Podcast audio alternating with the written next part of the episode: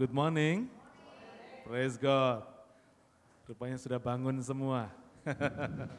Haleluya. Puji Tuhan. Siapa yang percaya hari ini Tuhan punya berkat khusus buat kita? Coba lambaikan tangan. Praise God, puji Tuhan. Saya percaya bahwa hari ini Tuhan berikan satu berkat khusus ya. Sementara anak-anak kita, super kids kita meninggalkan ruangan, kita percayakan mereka Tuhan urapi dengan pengurapan yang sama ya. Kalau kita di sini diberkati dengan limpah, mereka juga akan diberkati dengan limpah. Puji Tuhan. Praise God. Saudara, hari ini kita akan dilayani oleh William yang Tuhan kirim dari Melbourne. Puji Tuhan. Berikan tepuk tangan buat kemuliaan Tuhan. Saya undang William. Thank you.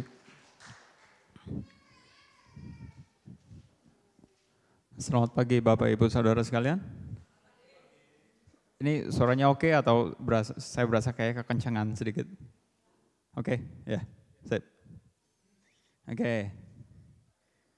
Thank you, senang banget bisa ketemu lagi. Sorry, setiap kali saya khotbah saya mesti maju ya. Jadi enggak no offense ya sama yang nyiapin ini, just kayaknya lebih comfortable ya bisa lebih dekat gitu. Oke. Okay. Hari ini kita mau belajar sesuatu tentang mata, tentang mata. Oke. Okay. Uh, saya mau memberikan beberapa contoh di dalam Alkitab yang menyinggung tentang mata. Bagaimana mata sebagai panca indera yang Tuhan berikan kepada kita. Mungkin pada saat-saat tertentu itu balah bisa menjebloskan kita masuk ke dalam dosa. Oke, jadi saya akan memberikan beberapa contoh Nanti kita akan belajar kenapa gitu sampai itu terjadi dan mungkin yang bahkan yang lebih pentingnya lagi bagaimana kita bisa keluar daripada jebakan mata ini, mata tersebut. Nah, kejadian yang pertama itu adalah tentang kesedihan, tentang kesedihan yang yang yang bisa mengefek mata kita. Cerita ini diambil di dalam Kejadian 21 saya nggak akan baca karena akan lumayan panjang, kejadian 21, ayatnya ayat yang ke-8 sampai ke-21. Saya akan eh, singkatkan saja ceritanya begini. Cerita itu, di perikop itu cerita mengenai ketika suatu kejadian di mana Abraham harus mengusir anaknya, Ismail, untuk keluar. Jadi kejadiannya begini, begitu Ishak sudah lahir dari Sarah, Ishak masih kecil, satu kali mungkin eh, di Alkitab dikatakan waktu saat itu Ishak sedang disapih. Saya nggak tahu artinya apa. Pokoknya mungkin lagi ada satu satu event di mana Sarah tuh melihat si Ismail yang waktu itu sudah lebih besar daripada si Ishak lagi main-main gitu berdua gitu. Timbul di dalam hati Sarah kayaknya rasa nggak enak. Dia bilang sama Abraham, "Eh Abraham, kamu usir anak itu si Ismail dari rumah ini." Ini kurang lebih ceritanya begitu. Kamu usir si Ismail sama maminya juga, usir. Karena si Ismail ini nggak boleh mempunyai hak dari harta warisan kita. Nah di Alkitab dikatakan, dan Abraham tuh berasa kesel gitu loh, karena karena peristiwa ini. Tapi akhirnya uh, Tuhan berbicara kepada Abraham, dia bilang begini, kamu lakukan apa yang Sarah, Sarah katakan katanya, usir dia. Maka terjadilah di mana besok pagi Abraham tuh kasih si uh, Hagar bekal, mungkin roti kayak gitu dan juga air, uh, bukan mungkin kayak tempat puyung air gitu. Dibilang dibilang ini kamu sama anak eh, sama anakmu keluar dari sini. Oke. Singkat cerita, mereka berdua jalan ke padang uh, pasir gitu sampai satu ketika di mana airnya itu habis. Nah di Alkitab itu dikatakan begini, si Hagar itu sampai saking sedihnya, dia bilang tuh sampai saking sedihnya, dia tuh udah nggak tahan lagi, dia nggak tega ngelihat anaknya kehausan. Dia bilang dia baringkan Ismail di bawah semak-semak, kemudian dia lari ke sepe, sepemanah jauhnya dia lari, dan dia menangis di situ, menangis, menangis, menangis. Alkitab katakan karena apa? Karena dia menangis karena dia tidak tahan melihat anaknya dying atau melihat anaknya itu akan mati karena kehausan. Kemudian um, Tuhan berbicara kepada Hagar. Ayatnya uh, ada ayatnya gini saya bacakan di dalam Kejadian 21 ayat 19. Ayat ini menarik Kejadian 21 ayat 19. Bicara begini. Lalu Allah membuka mata Hagar sehingga ia melihat sebuah sumur. Ia pergi mengisi kirbatnya dengan air, kemudian diberinya anak itu minum.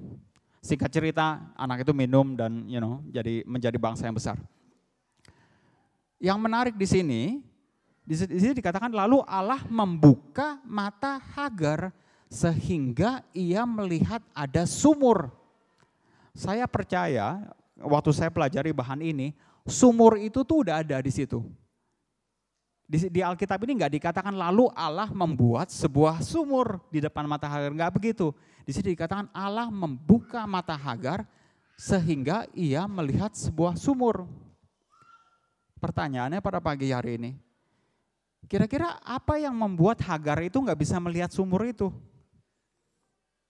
Jawabannya kesedihan dia yang udah sampai benar-benar sedih banget dia mau melihat anaknya mati di dalam kehidupan kita sehari-hari. Kadang kesedihan itu juga bisa membuat berkat Allah terhalang dari mata kita. Berkat itu udah di depan, tapi kita nggak lihat. Oh mungkin William, apakah kita nggak boleh sedih? Oh boleh. Sedih itu oke, okay. sedih itu adalah emosi seorang manusia. Yang nggak boleh adalah kalau sedih itu berlarut, berlarut, berlarut, berlarut, sehingga itu efek kehidupan kita. Alkitab katakan di dalam pekotbah 3 ayat 4, ada waktu untuk menangis, ada waktu untuk tertawa, ada waktu untuk meratap, ada waktu untuk menari. That's okay, sedih. Sedih adalah emosi manusia. Saudara mungkin dihianati teman atau bagaimana saudara merasa sedih. That's okay. Tapi jangan itu setiap besoknya diingat lagi, lusa diingat lagi, minggu depan diingat lagi. Kalau sampai itu terjadi, saudara akan uh, mata saudara akan terblok, saudara nggak bisa ngeliat berkat Tuhan di depan saudara. Itu pelajaran yang pertama. Jadi apa yang bisa memblok, uh, da, apa yang membuat mata kita menghalangi berkat? Yang pertama, kesedihan. Mari kita move on ke dalam poin yang kedua. Poin kedua ini tentang ketakutan. Ketakutan adalah satu salah satu hal yang bisa membatasi mata kita melihat berkat Tuhan. Dan saya ambil cerita ini di dalam dua Raja-Raja 6 ayat 8 sampai 23. Sekali lagi dua Raja-Raja 6 ayat 8 sampai 23. Mungkin ini again uh, terlalu panjang untuk kita baca, saya akan ceritakan aja supaya uh, singkatnya bagaimana. Cerita ini mengenai Nabi Elisa. Oke. Okay. Nabi Elisa pada waktu itu bangsa Israel itu sedang berperang melawan bangsa Aram pada saat itu. Nah, terjadi beberapa kali ketika Raja Aram dia bikin strategi nih, dia bikin strategi dia bilang, oke, okay, mari kita buat perangkap di sini, misalnya dia bilang dia buat perangkap di sini nanti orang Israel lewat sini kita ajar mereka. Dia udah bikin perangkap, tiba-tiba untuk tanpa uh, reason yang tidak tahu perangkapnya gagal. Bangsa Israel nggak lewat situ, Terus dia pikir kenapa ya? Terus dia bikin perangkap lagi. Kedua, ketiga, keempat, berkali-kali. Sampai akhirnya dia bingung. Apa yang terjadi? Dan dia mulai pikir, wah jangan-jangan dari dari saya punya prajurit nih atau panglima-panglima saya ada pengkhianatnya. Setiap kali saya bikin rencana, ada yang bocorin nih. Dia bilang gitu. Dan dia mulai marah, dia kumpulin semua eh, semua anak buahnya, dia bilang siapa dari kamu yang jadi pengkhianat. Ini kurang lebih ceritanya begitu. Salah satu anak buahnya bilang gini, eh raja, nggak ada yang jadi pengkhianat. Tapi Nabi Elisa, dia yang kasih tahu rencana Bapak nih ke Raja Israel. Lo kok bisa? Iya, ini dalam Alkitab kalau saudara baca dikatakan begini, ketika raja tidur, jadi mungkin dia mengigau gitu loh. Jadi Tuhan tuh yang kasih tahu Nabi Elisa rencana-rencana Raja Aram, Nabi Elisa tinggal bilangin ke Raja Israel. Eh jangan lewat situ tuh, Raja Aram mau bikin perangkap di sini kayak gitu. Wah, Akhirnya Raja Aram gini, oke, okay, di mana Elisa? Dia bilang itu. Oh, di, terus di, di, di, diberi laporan, oh Elisa ada di kota Dotam, dia bilang katanya, di kota Dotam. Uh, terus kemudian dia, dia, dia kirim pasukannya, dia kirim pasukannya berkuda segala macam, pasukannya jumlahnya besar hanya untuk menangkap satu orang, Elisa. Karena apa? Satu orang ini yang selalu bikin masalah, setiap strategi perang dia selalu gagal karena dia, karena Elisa. Oke? Okay? Ketika prajurit itu sampai di kota Dotan, pagi-pagi hari, bujangnya Elisa, jadi bukannya Elisa, bujangnya Elisa, dia bangun pagi-pagi, di, di Alkitab dikatakan ketika dia buka pintu, dia kaget setengah mati, dia ketakutan setengah mati. Dia lihat seluruh kota Dotan dikelilingi oleh prajurit-prajurit musuh, kereta berkuda. Dia takut setengah mati. Di ayat Alkitab dikatakan begini, kalau saya boleh bacakan dari dua Raja-Raja 6, ayat 15 sampai 17. Oke, dua Raja-Raja 6, ayat 15 sampai 17. Katakan begini, Ketika pelayan abdi Allah bangun pagi-pagi dan pergi keluar, maka tampaklah suatu tentara dengan kuda dan kereta ada di sekeliling kota itu. Lalu berkatalah bujangnya itu kepadanya, celaka tuanku, apakah yang akan kita perbuat? Dia itu ketakutan. Kemudian apa jawab Elisa? Jawabnya, jangan takut, sebab lebih banyak yang menyertai kita daripada yang menyertai mereka. Lalu berdoalah Elisa, ya Tuhan, bukalah kiranya matanya supaya ia melihat. Maka Tuhan membuka mata bujang itu sehingga ia melihat tampaklah gunung itu penuh dengan kuda dan kereta berapi sekeliling Elisa. Saudara, ketakutan itu membatasi jangkauan penglihatan kita. Kita ketakutan membuat kita hanya mengandalkan mata jasmani kita yang hanya terbatas pandangannya. Lain dengan Elisa. Dia enggak takut, selain ada mata jasmani yang bisa melihat tentara musuh, dia juga mempunyai mata rohani yang bisa melihat jauh ke atas gunung-gunung di mana ada tentara-tentara Tuhan. Kalau kita takut, sekali lagi takut adalah salah satu emosi manusia normal yang menjadi masalah. Kalau ketakutan kita itu membuat kita tidak mempergantungkan diri kita kepada Tuhan. Kalau kita takut, secara emosi kita cuma bisa melihat masalah kita di depan kita doang. Aduh, ini semua lagi kata ekonomi lagi lagi susah nih. Semua orang dipecat-pecatin. Mata jasmani kita cuma melihat, aduh, perusahaan nggak nggak bikin enough profit. Jangan-jangan saya next. Tapi kalau kita bisa melihat dengan mata rohani yang lebih jauh lagi, Mungkin mata rohani kita melihat, wah kita malah dipromosi. Semua orang dipecatin, akhirnya cuma saudara sendiri yang nggak dipecat, saudara dipromosi. Atau mungkin mata rohani kita jauh melihat sesuatu yang lebih beda lagi. Semua orang dipecatin, mungkin kita dipecat, tapi Tuhan menyediakan sesuatu yang lebih baik. Ketakutan membatasi daya pandang kita, cuma sampai mata jasmani. Cuma sepandang apa yang bisa kita lihat. Pergunakan mata rohani seperti yang Elisa kerjakan. Lihat jauh di gunung-gunung. Ada rencana Tuhan. Jadi yang pertama apa tadi? Kesedihan. Yang kedua, ketakutan. Kita bahas yang ketiga. Apa yang bisa uh, membuat mata, uh, mata kita menghalangi berkat Tuhan? Yang ketiga itu adalah keserakahan. Keserakahan. Nah, saya ambil ceritanya ini di dalam uh, kitab Bilangan pasal 22 sampai 24. Nah, ini panjang sekali. Jadi sekali lagi saya akan coba uh, sehingga uh, sedikit-sedikit saya ceritakan. Bilangan 22 pasal 22 sampai pasal 24. Nah, chapter ini menceritakan tentang Bileam. Nah, kalau saudara tahu ceritanya begini. Balak, nah Balak ini adalah seorang raja Moab. Nah, pada zaman di mana raja uh, bangsa Israel keluar dari Mesir, di dalam perjalanan mereka ke Kanaan, nah mereka ini mesti lewatin tanah Moab di sini. Nah, sebelum bangsa Israel itu sampai ke tanah Moab, Raja Moab ini udah ketakutan. Dia udah dengar berita-berita tentang eh, bangsa Israel itu mengalahkan bangsa yang lain, yang lain, yang lain. Dan dia sudah mulai ketakutan.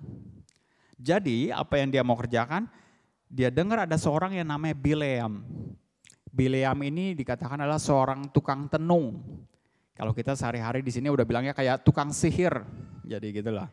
Jadi tukang orang yang kerjanya itu tukang menyumpah atau memberkati. Di Alkitab dikatakan um, uh, raja uh, raja uh, raja Moab ini bilang, "Oh ya Bileam, kami percaya karena setiap orang yang kau kutuk akan terkutuk. Setiap orang yang kamu berkati akan diberkati." Jadi kerjaan Bileam itu begitu. Oke? Okay?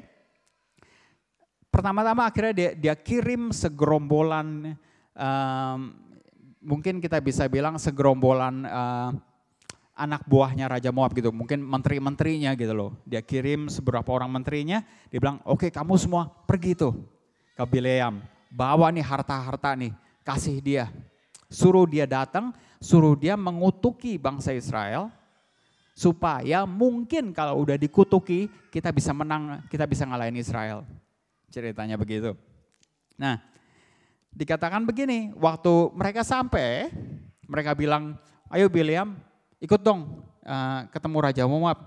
Ayo kutuki nih ada satu bangsa nih namanya bangsa Israel. Mereka kuat sekali. Kemudian Bilam bilang, oke, okay, let me check with my God gitu istilahnya. Coba coba, coba saya saya tanya dulu Tuhan bilang apa gitu. Nah, di sini dikatakan di dalam bilangan 22 ayat 12, bilangan 22 ayat 12 dikatakan begini. Tuhan bilang begini ke, ke Bileam. Lalu berfirmanlah Allah kepada Bileam, janganlah engkau pergi bersama-sama dengan mereka. Janganlah engkau mengutuk bangsa itu sebab mereka telah diberkati. Oh, Tuhan udah bilang nih, kamu jangan pergi ya. Oke. Okay. Pertama-tama, oke okay lah Bileam masih nurut. Dia bilang, sorry, gue nggak bisa pergi, nggak dapat izinnya, kurang lebih gitu. Akhirnya ini para menteri-menteri Moab ini balik lagi balik ke Moab, kasih laporan kerajaannya bilang, Bileam nggak mau, katanya nggak dapat izin. Akhirnya apa yang dilakukan Raja Moab? Raja Moab nggak nggak gampang menyerah. Kali ini dia kirim lagi lebih banyak menterinya lebih banyak lagi dan di Alkitab dikatakan menteri eh, orang-orang itu yang lebih terkenal lagi, mungkin senior senior gitu, senior senior minister kali ini udah lebih terkenal orangnya, lebih banyak menterinya dan harta yang bakal dikasih juga lebih banyak lagi. Datang nih gerombolan kedua ke Bileam.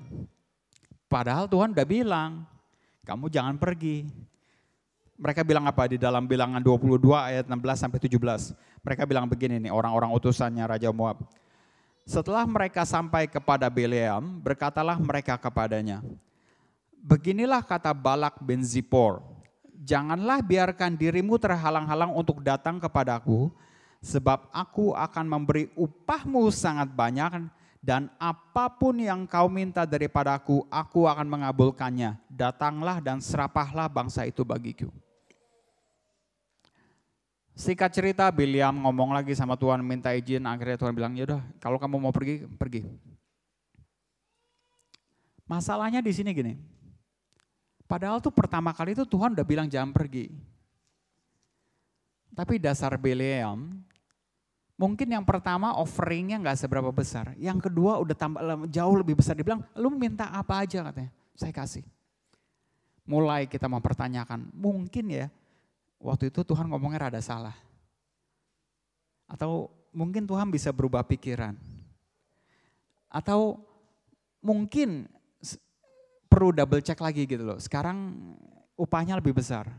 Mungkin kalau saya diberkati lebih banyak, perpuluhan saya bisa lebih banyak. Mungkin begitu pikiran Bileam. Singkat cerita akhirnya mereka dia pergi. Dan mungkin saudara juga tahu ceritanya dalam perjalanan dia pergi menuju uh, untuk ketemu Raja Moab dia ada masalah sama dia punya keledai. Tiga kali kejadian di mana keledainya itu istilahnya menyingkir semestinya jalan lurus begini kuda keledai itu menyingkir. Jadi dia lagi naik keledai, keledainya itu tiba-tiba bisa jalannya semestinya lurus dia ke pinggir gitu. Jalannya mesti lurus dia ke pinggir sampai tiga kali. Yang ketiga kali keledai itu bertiarap. Dikatakan keledai itu bertiarap. Terus Bileam marah. Dipukuli setiap kali keledai itu nyingkir dipukuli, dipukuli, dipukuli. Terjadi mujizat, keledai itu bisa bicara. Keledai itu bilang begini, kamu kenapa pukulin saya? Ini ini kejadian benar saudara, ini nggak nggak cerita dongeng, ini kejadian benar. Kenapa kamu pukulin saya? Dia bilang katanya, oh ya kamu tuh ya, jalan jangan nyengker-nyengker gitu. Terus keledainya pokoknya berdialog dengan Biliam, dia bilang, emang saya pernah nggak nurut kamu selama ini? Enggak kata Biliam. Dan tiba-tiba yang menarik, di dalam bilangan 22 ayat 31, oke, okay, dikatakan begini, Kemudian Tuhan menyingkapkan mata Bileam, dilihatnya malaikat Tuhan dengan pedang terhunus di tangannya berdiri di jalan, lalu berlututlah ia dan sujud. Ternyata keledainya itu sampai tiga kali itu menyingkir dari jalannya karena dia apa? Dia melihat malaikat Tuhan di depannya. Dia menyingkir. Karena apa? Malaikat Tuhan membawa pedang siap untuk membunuh Bileam. Di kejadian ini, adalah di mana satu kejadian di mana seolah-olah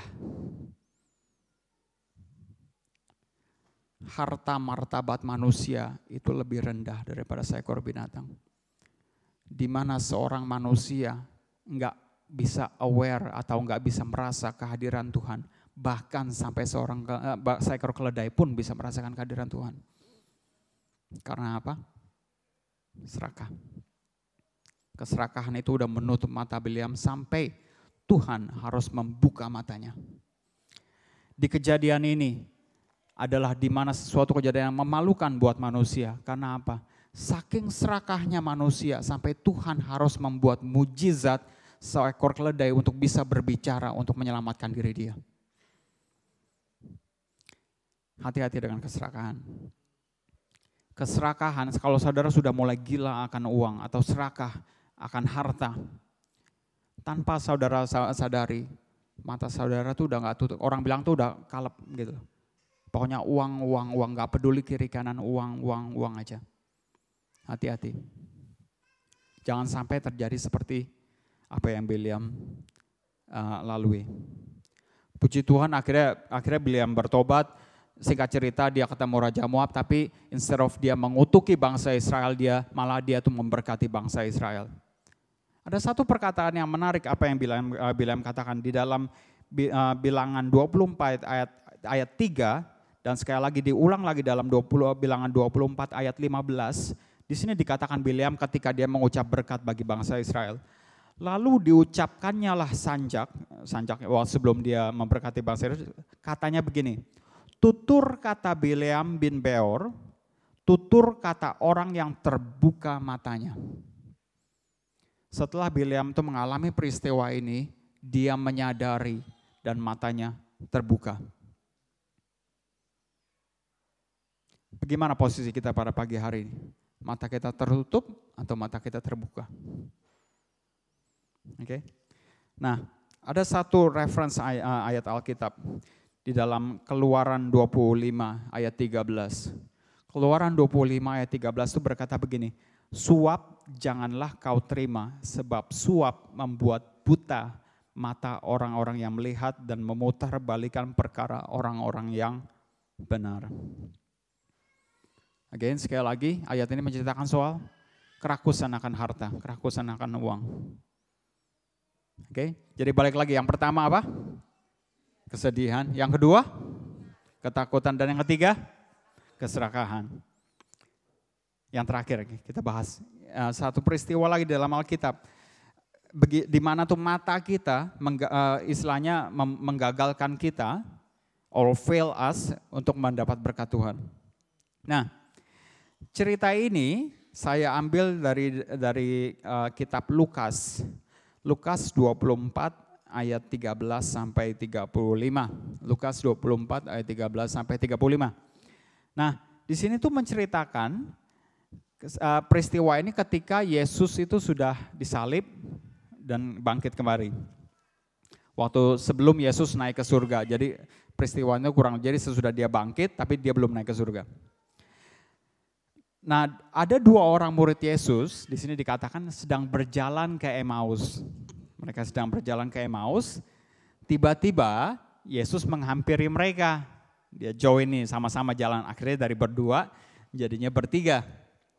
Nah, yang menarik di sini itu dikatakan di dalam Lukas 24 ayat 16. Oke, Lukas 24 ayat 16 dikatakan begini. Tetapi ada sesuatu yang menghalangi mata mereka, ini dua orang ini, ada sesuatu yang menghalangi mata mereka sehingga mereka tidak dapat mengenal dia. Nah kita mau belajar nih, apa yang menghalangi mata mereka sehingga tuh mereka tuh nggak bisa melihat Yesus gitu. Jadi ada sesuatu, jadi mereka jalan bertiga tapi mereka tuh nggak tahu itu Yesus gitu ya. Nah akhirnya pas lagi ngomong-ngomong-ngomong Yesus tanya begini, lo orang lagi ngomongin apa sih gitu loh. Lagi lagi ngomongin apa nih gitu loh. Nah, akhirnya seorang dari mereka namanya tuh Kleopas. Oke, salah satu orang ini Kleopas. Dia bilang begini. Nah, ayatnya itu ada di dalam Lukas 24 ayat 18. Lukas 24 ayat 18 itu bilang begini. Seorang dari mereka namanya Kleopas menjawabnya, menjawab Yesus. Dia bilang begini, Adakah engkau satu-satunya orang asing di Yerusalem yang tidak tahu apa yang terjadi di situ pada hari-hari belakangan ini? Ini menarik sekali. Karena ini ini adalah perkataan yang selalu kita katakan dalam sehari-hari. Mungkin bahasanya nggak exactly seperti itu, tapi kurang lebih begini. Orang tanya nih, eh gimana nih kabar lo nih? di Sydney lagi, maksudnya, maksudnya saya kita baru pulang ke Indonesia, balik ke Indonesia, eh, balik ke Sydney. Eh di Sydney ada kejadian apa nih tiga bulan ini gitu. Nah ini dalam bahasa sehari-hari mungkin kita jawabnya begini. Lu dari mana aja sih? Masa lu nggak tahu sih masih kejadian apa aja? Ah, maksudnya lu lu dari mana aja? Emang nggak nggak nonton berita gitu. Kurang lebih mungkin kayak gitu loh dalam bahasa sehari-hari. Tahukah saudara kalau jawaban Kleopas ini kayak orang sok tahu gitu loh. Lu tuh dari mana aja gitu loh. Apakah kamu tuh nggak di Yerusalem? Kamu nggak tahu nih kejadian yang terjadi dalam belakangan beberapa hari ini. Nah, kemudian eh, akhirnya si Kleopas ini menjelaskan, oh kamu tahu nggak? Ada orang nih yang namanya Yesus nih, dia itu seorang nabi, nabi yang benar-benar berkuasa, dia bilang itu. Nah si, si Yesus ini kita tuh udah arep-arepin banget kalau dia tuh jadi adalah seorang seorang yang akan membebaskan bangsa Israel dari dari mungkin dari orang Romawi segala macam. Kita udah mengharap-harapin dia banget. Tapi tahu nggak kenapa? Eh, dia disalib. Dia disalib, langsung hancurlah keharapan kita, dia bilang gitu. Hancurlah, kita udah pengen-pengen dia jadi raja, sekarang dia disalib, dia udah mati. Terus yang lebih bingung lagi, dia bilang katanya, udah itu dia katanya tiga hari kemudian tiba-tiba udah nggak ada kuburnya. Kita tambah bingung lagi nih. Pertama kita udah pikir dia raja, akhirnya sekarang orangnya udah nggak ada, mayatnya juga udah nggak ada. Terus yang lebih bingung lagi katanya, kata uh, uh, teman kita tuh si Maria bilang, ada malaikat bilang katanya kalau dia tuh udah bangkit. Kok bisa ya? Si Kleopas bilang begitu. Yang terus kemudian eh, Tuhan Yesus bilang begini. Eh, jawab Tuhan Yesus di bilangan 22 ayat 31. Kemudian Tuhan, oh sorry, sorry saya lupa salah. Di dalam Lukas 24 ayat 25 sampai 26, Yesus berkata begini. Lalu ia berkata kepada mereka, kedua orang ini, dia bilang gini, Hai kamu orang bodoh, betapa lambannya hatimu sehingga kamu tidak percaya segala sesuatu yang telah dikatakan para nabi. Bukankah eh, Mesias harus menderita semuanya itu untuk masuk ke dalam kemuliaannya? Sekarang pertanyaannya saya begini. Kleopas dan temannya ini, mereka tuh murid Tuhan. Mereka tuh udah dikasih tahu Tuhan Yesus dan mereka tahu dari kitab-kitab para nabi kalau Mesias datang harus mati dan kemudian dibangkitkan. Dia udah tahu. Tapi apa jawabannya? Dia, mereka mungkin tidak percaya. Tahukah saudara mengapa mereka tidak percaya? Karena mata mereka. Ketika mereka tuh waktu Yesus masih ada bersama-sama dengan mereka, oh iya Yesus bilang iya mungkin saya harus mati, eh, saya akan mati, saya akan dibangkitkan lagi. Dia oh iya iya iya. Tapi begitu dia melihat kenyataannya Yesus itu benar-benar mati, matanya mulai uh, menimbulkan keraguan. Iya ya, kok mati ya? Kalau orang mati gimana bisa bangkit lagi? Mulai dari matanya nggak bisa eh, nggak bisa bersaksi atau nggak bisa menimbulkan kepercayaan. Apa yang dilihat dengan matanya membuat dia tuh hilang semua apa yang udah dia percaya sebelumnya.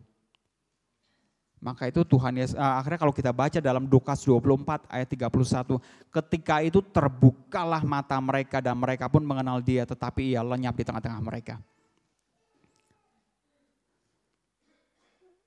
Saudara, ketidakpercayaannya si Kleopas dan temannya ini membuat mereka nggak mengenal Yesus. Mungkin, saya harap enggak, mungkin ada di, di, tengah-tengah kita. Kita tahu kekristenan, tapi seberapa jauh kepercayaan kita di compare dengan mata kita. Kalau kita udah benar-benar melihat kejadian misalnya, oh iya kita diajarin nih di gereja kalau misalnya kasihilah musuhmu, iya gak? Iya? Kasihilah musuhmu, amin gitu. Begitu saudara benar-benar punya musuh di depan matamu, kasihlah dia. That's a different story. Gak beda sama yang Kleopas di sini. Dia udah tahu ah, tuh kalau kalau Tuhan Yesus tuh harus mati dibangkitkan. Tapi begitu kejadian di depan mata dia, semuanya lupa seolah-olah tadi yang saya bilang, Kleopas sepertinya waktu dia ngomong kayaknya dia tahu semuanya. Kamu nggak tahu apa yang terjadi sekarang ini? Kamu nggak nggak dengar berita? Itu kita. Kita seolah-olah kita tahu what's happening sekarang. Kita tahu. Tapi coba benar-benar kalau saudara tanya dalam hati saudara sendiri. Apakah kita semua termasuk saya tahu apa rencana Allah untuk hidup kita? Do we know the bigger picture? Kita tahu nggak apa rencana Allah untuk masa masa depan kita? Mungkin kalau saudara bisa jawab secara jujur, mungkin saya juga jawab jujur, mungkin saya bilang nggak tahu. Sepertinya saya tahu what's going on sekarang.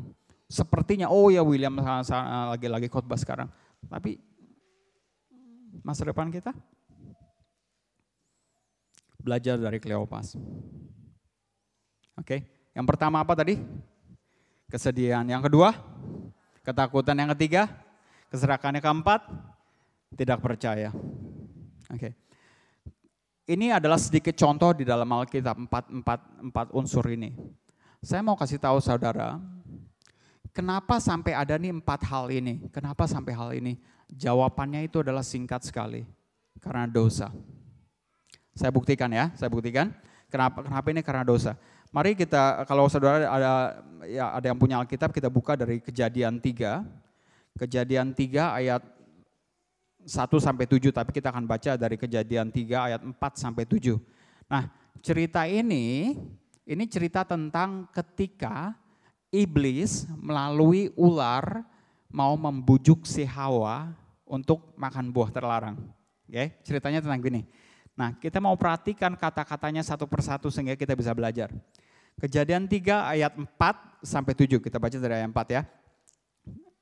Berkata begini, tetapi ular itu berkata kepada perempuan itu, sekali-kali kamu tidak akan mati, tetapi Allah mengetahui bahwa pada waktu kamu memakannya, matamu akan terbuka dan kamu akan menjadi seperti Allah, tahu tentang yang baik dan yang jahat. Perempuan itu melihat bahwa buah pohon itu baik untuk dimakan dan sedap kelihatannya. Lagi pula pohon itu menarik hati karena memberi pengertian. Lalu ia mengambil dari buahnya dan dimakannya dan diberikannya juga kepada suaminya yang, suaminya yang bersama-sama dengan dia. Dan suaminya pun memakannya. Maka terbukalah mata mereka berdua dan mereka tahu bahwa mereka telanjang lalu mereka menyemat daun pohon ara dan membuat cawat. tahukah saudara, dosa yang pertama, kejadian dosa yang pertama, celahnya adalah mata. Iblis melalui ular membujuk Hawa. Salah satu panca indera yang digunakan iblis supaya Hawa mengambil buah itu dan berbuat dosa adalah mata. Di sini dikatakan begini, sekali iblis bilang begini, sekali-kali kamu tidak akan mati tetapi Allah mengetahui bahwa pada waktu kamu memakannya matamu akan terbuka. Apa yang di, apa yang dipakai iblis untuk untuk menggoda Hawa? Matamu akan terbuka. Yang lebih yang lebih heran lagi kalau kalau kalau kita baca dan kamu akan menjadi sahabat. Kemudian di sini dikatakan perempuan itu melihat melihat dengan matanya bahwa buah pohon itu baik untuk dimakan dan sedap kelihatannya. Saya berhenti di kata di situ, Ibu.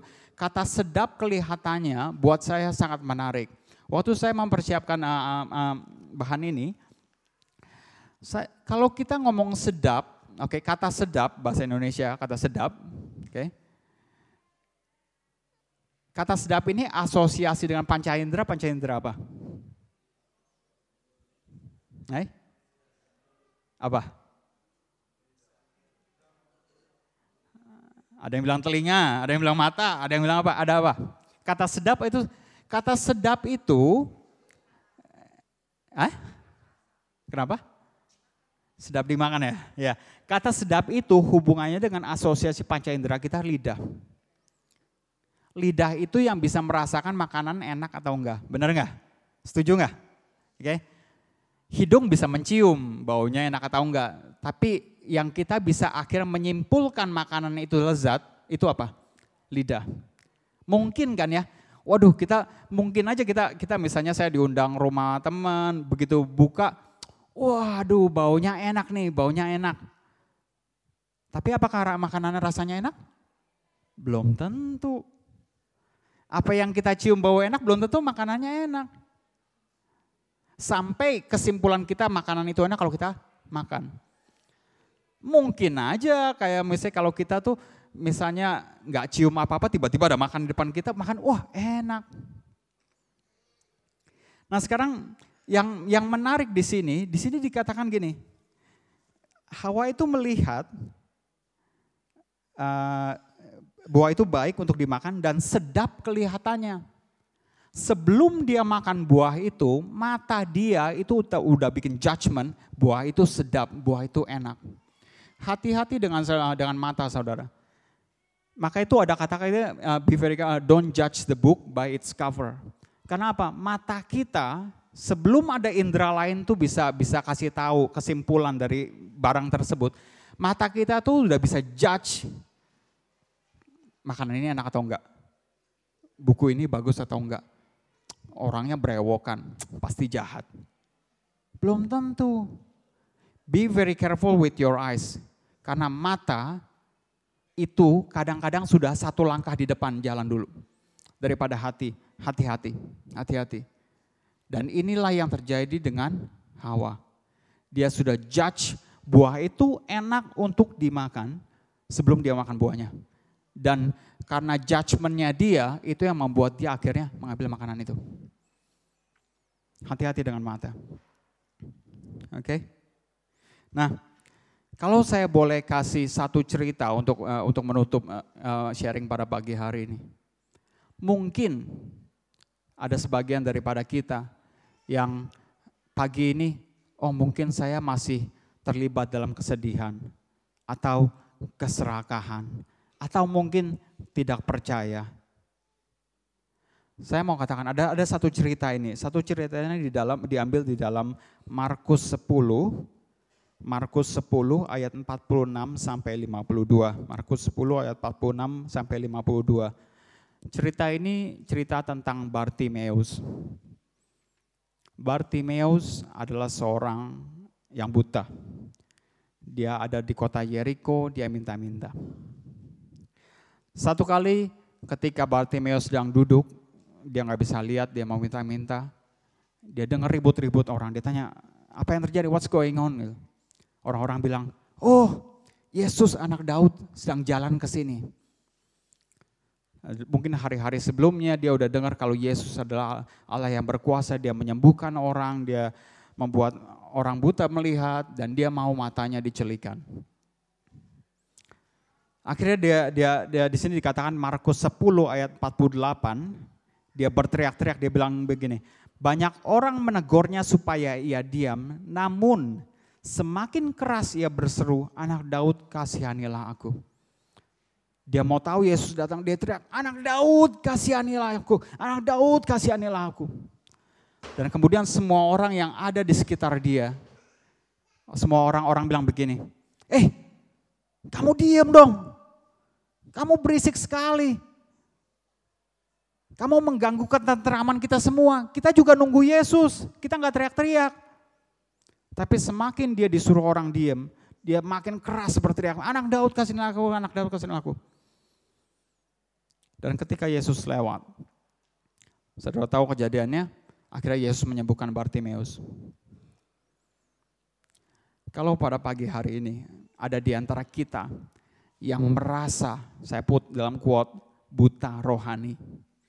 Mungkin nggak dalam semua, ke, ke, mungkin di dalam uh, ketamakan kita atau ketidakpercayaan, mungkin atau kita terinvolve dalam kesedihan yang luar biasa, atau keserakahan, atau apa pun yang terjadi dalam ya, di dalam diri saudara yang menyebabkan mata rohani saudara enggak jelas melihat apa yang sedang Tuhan kerjakan dalam hidup saudara. Contohilah Bartimeus. Dia buta physically.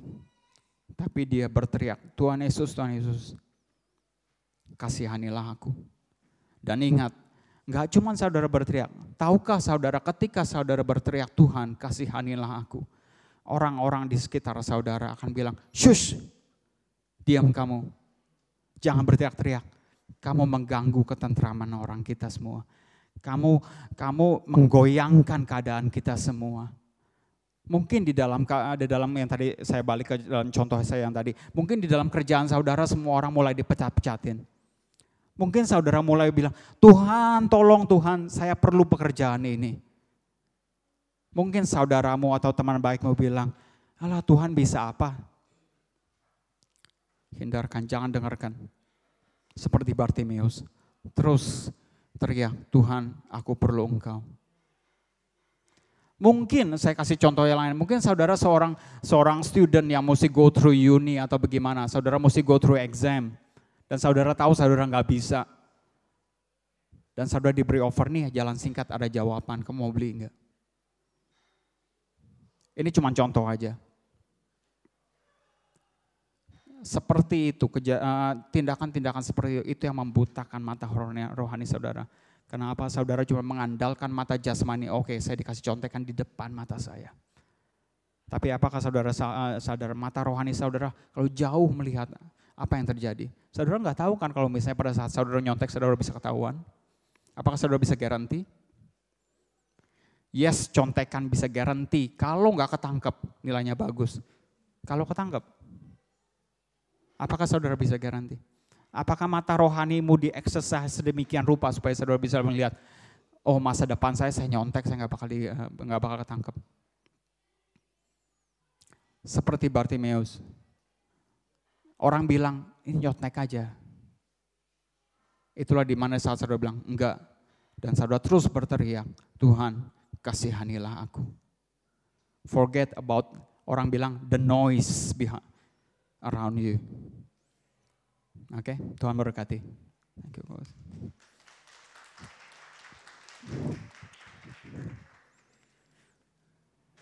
Mari kita berdoa.